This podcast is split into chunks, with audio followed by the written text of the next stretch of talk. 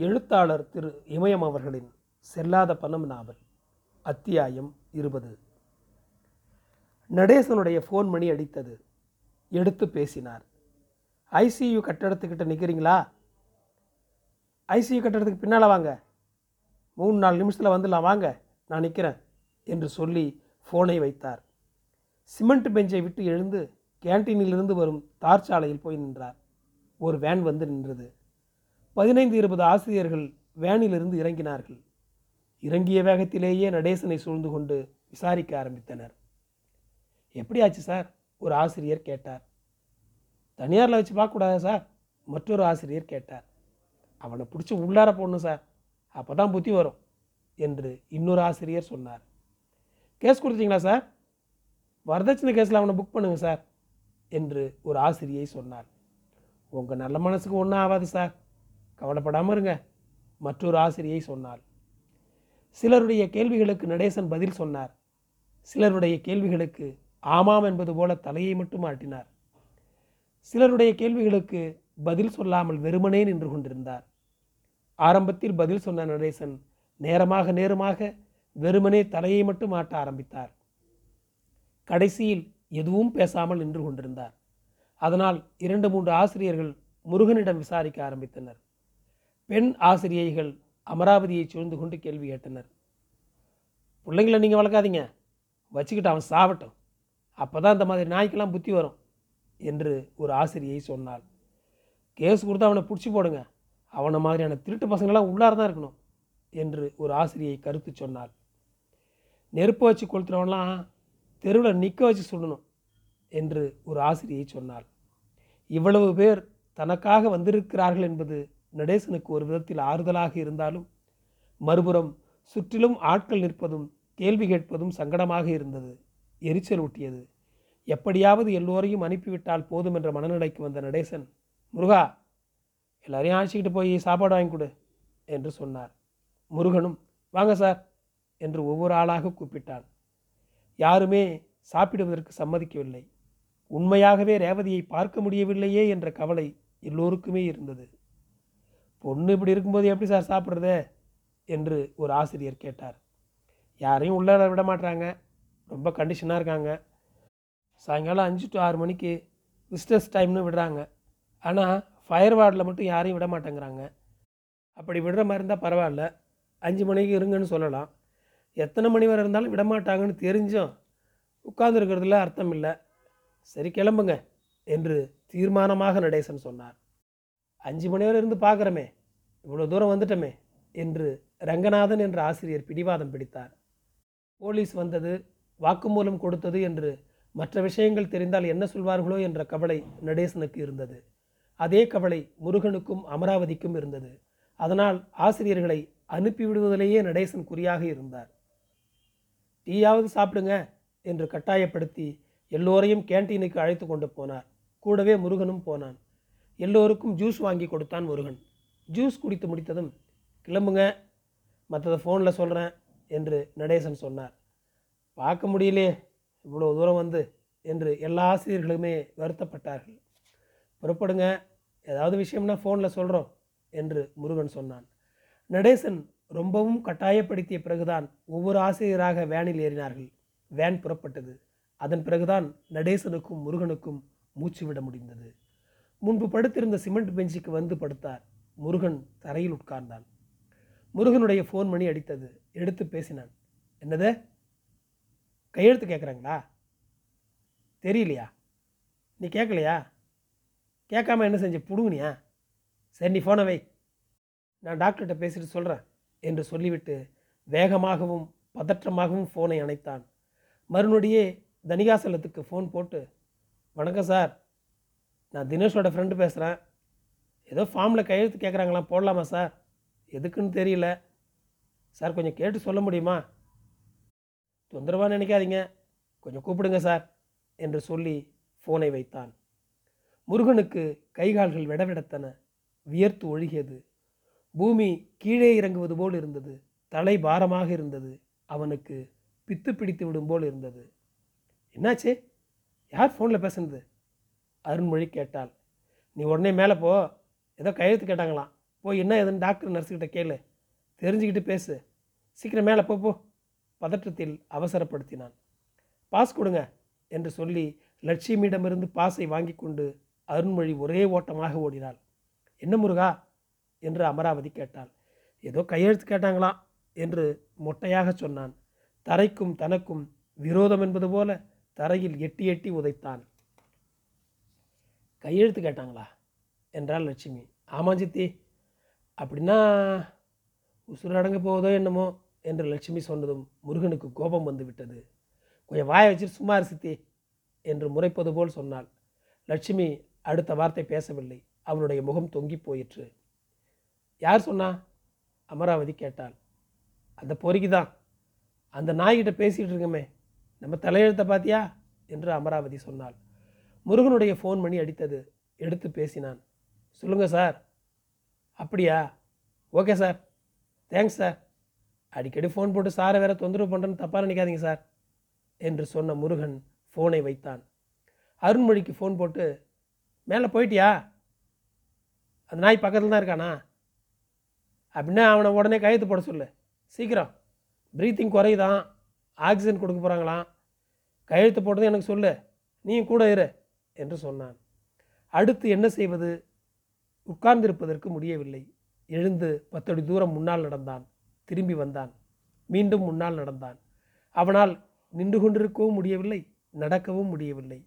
நன்றாக காற்றடித்து கொண்டிருந்தது. ஆனாலும் அவனுக்கு வியர்த்து ஒழுகி கொண்டிருந்தது. அவனால் சீராக மூச்சு கூட விட முடியவில்லை. அருண்மொழியிடமிருந்து ஃபோன் வந்தது. எடுத்து என்னாச்சு? கையெழுத்து போட்டானா சரி நீ அங்கேயே இரு. ஏதாவது விஷயம்னா உடனே என்னை கூப்பிடு. அந்த நாய்கிட்ட போய் பேசிகிட்டு இருக்காத. வச்சிடு என்று சொல்லிவிட்டு ஃபோனை நிறுத்தினான். என்ன தம்பி? என்று பரிதாபமாக நடேசன் கேட்டார். ஒன்றுமில்லை ஆக்சிஜன் கொடுக்கறது கையெழுத்து கேட்டாங்களாம். போட சொன்னேன். வேறு ஒன்றும் இல்லையே.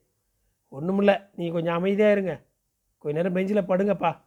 நடேசன் சிமெண்ட் பெஞ்சில் சின்ன பிள்ளை மாதிரி படுத்து கொண்டார். அவர் படுத்திருந்த விதம் பிணத்தை கிடத்தி இருப்பது போல இருந்தது. எல்லா தப்பும் நம்ம மேலே தான் வீட்டோடு இருந்தால் போகிறான்னு விட்டுருக்கணும்.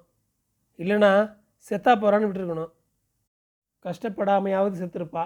நம்மளுக்கும் மானம் போகாமல் இருந்திருக்கும். கடைசியில் கஷ்டப்பட்டு அவமானப்பட்டு சாவரலன்னு தான் வருத்தமாக இருக்குது என்று முருகன் சொன்னான். முருகனுக்கு சற்று தள்ளி குப்பை தொட்டிக்கு அருகில் கிழவர் ஒருவர் டப்பாவில் இருந்த சோற்றை அள்ளி காக்கைகளுக்கு வைத்து கொண்டிருந்தார். ஆறு ஏழு காக்கைகள் பயமின்றி வந்து சோற்றை கொத்த ஆரம்பித்தன. அப்போது கிழவரின் முதுகில் காகம் ஒன்று எச்சமிட்டது. தன்னுடைய முதுகில் காகம் எச்சமிட்டதை கூட கவனிக்காமல் காக்கைகளுக்கு கிழவர் சோற்றை வைத்து கொண்டிருந்தார்.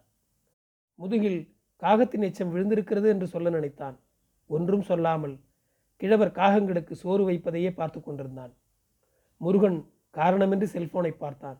ஃபோன் எதுவும் வரவில்லை. அங்குமிங்கும் பார்த்தான். எழுந்து எங்காவது போக வேண்டும் என்றிருந்தது. ஆனால் எங்கு போவது என்பதுதான் தெரியவில்லை. ரேவதிக்கு ஆக்சிஜன் கொடுத்த பிறகு மூச்சு சீராக இருக்குமா? அல்லது குறைந்து கொண்டே வருமா என்ற கவலை அரித்து கொண்டிருந்தது. நல்ல வெயில் இருந்தது. நிறைய மரங்கள் இருந்ததால் வெயில் தெரியாமல் இருந்தது. ஆனால் வெக்கை இருந்தது. அவனுக்கு வியர்த்து கொட்டியது. அருண்மொழி வந்தாள். ஏன் வந்துட்ட? என்று முருகன் கேட்டான். கையெழுத்து போட்டான். ஆக்சிஜன் கொடுக்க ஆரம்பிச்சிட்டாங்க. ஊசி ஒன்று வாங்கியாந்து கொடுக்க சொன்னாங்க. வாங்கி கொடுத்தாச்சு. என்று அருண்மொழி சொன்னாள். ஊசி யார் வாங்கியாந்தா? அமராவதி கேட்டாள். அவன்தான் பணம் யார் கொடுத்தா? நான் தான் கொடுத்தேன். அந்த நாயோட காசுன்னு என் பொண்ணுக்கு ஒரு ரூபா கூட செலவு பண்ணக்கூடாது. செத்தாலும் அந்த பாவம் என்னை பிடிச்சிக்கும். அமராவதி பல்லை கடித்து கொண்டு சொன்னாள். நர்ஸை பாத்தியா? எப்படி இருக்குன்னு கேட்டியா? லட்சுமி கேட்டாள். உடம்ப போட்டு முறுக்குறாளாம் கத்துறாளாம். ஐயோ கடவுளே என்று சொல்லிவிட்டு அமராவதி அழுதாள். அவனோட அப்பா அம்மா அக்கா எல்லாரும் வந்திருக்காங்க. எந்த நாய் வந்தால் நமக்கு என்ன? என்று கோபமாக கேட்ட அமராவதி அந்த நாய்கிட்ட பேசுனியா? மீண்டும் கேட்டாள். அவங்களும் பேசலை நானும் பேசலை. பிச்சைக்காரன் நாய்ங்க. ஆங்காரத்தோடு காரி துப்பினாள் அமராவதி. செத்துட்டாளா இருக்காளான்னு பார்க்க வந்திருக்காங்களா? ஆத்திரத்தோடு கேட்டாள் லட்சுமி. இப்போ தான் ஒரு கேஸ் வந்துச்சு. உள்ளார செச்சரில் தள்ளிக்கிட்டு போகும்போது பார்த்தேன். சரியே நின்றுடுச்சு இன்றைக்கே செத்துடும்னு செக்யூரிட்டி சொன்னான். எட்டு மாத கர்ப்பமாக முதல்ல ஆப்ரேஷன் செஞ்சு குழந்தைய எடுத்துட்டாங்களாம். குழந்தை செத்து போச்சான் ஒரே கூட்டமாக இருக்குது அந்த இடத்துலயே இருக்க முடியல. ஏதாச்சும் சாப்பிட்றியா? நேற்றுலேருந்து நீ ஒன்றுமே சாப்பிட்லையே என்று முருகன் கேட்டான். வேண்டாம். மேலே போய் உக்காந்தா சனங்க கதை கதையாக சொல்கிறாங்க அழுகுறாங்க. நேற்று ராத்திரியே மூணு பேர் கதையை கேட்டேன். கேட்கவே பயமாக இருக்குது ஒவ்வொரு கதையும் கேட்டால் ஏன்டா சாமி உசுரோடு இருக்கும்னு இருக்குது இங்கேயே ஒரு வாரம் இருந்தா எனக்கு பித்து பிடிச்சி போயிடும். அவசர சிகிச்சை பிரிவு கட்டடத்துக்கு பக்கம் இருந்து ஒரு ஆணும் ஒரு பெண்ணும் வந்தனர். புதிதாக கல்யாணமான ஜோடி போல் இருந்தனர்.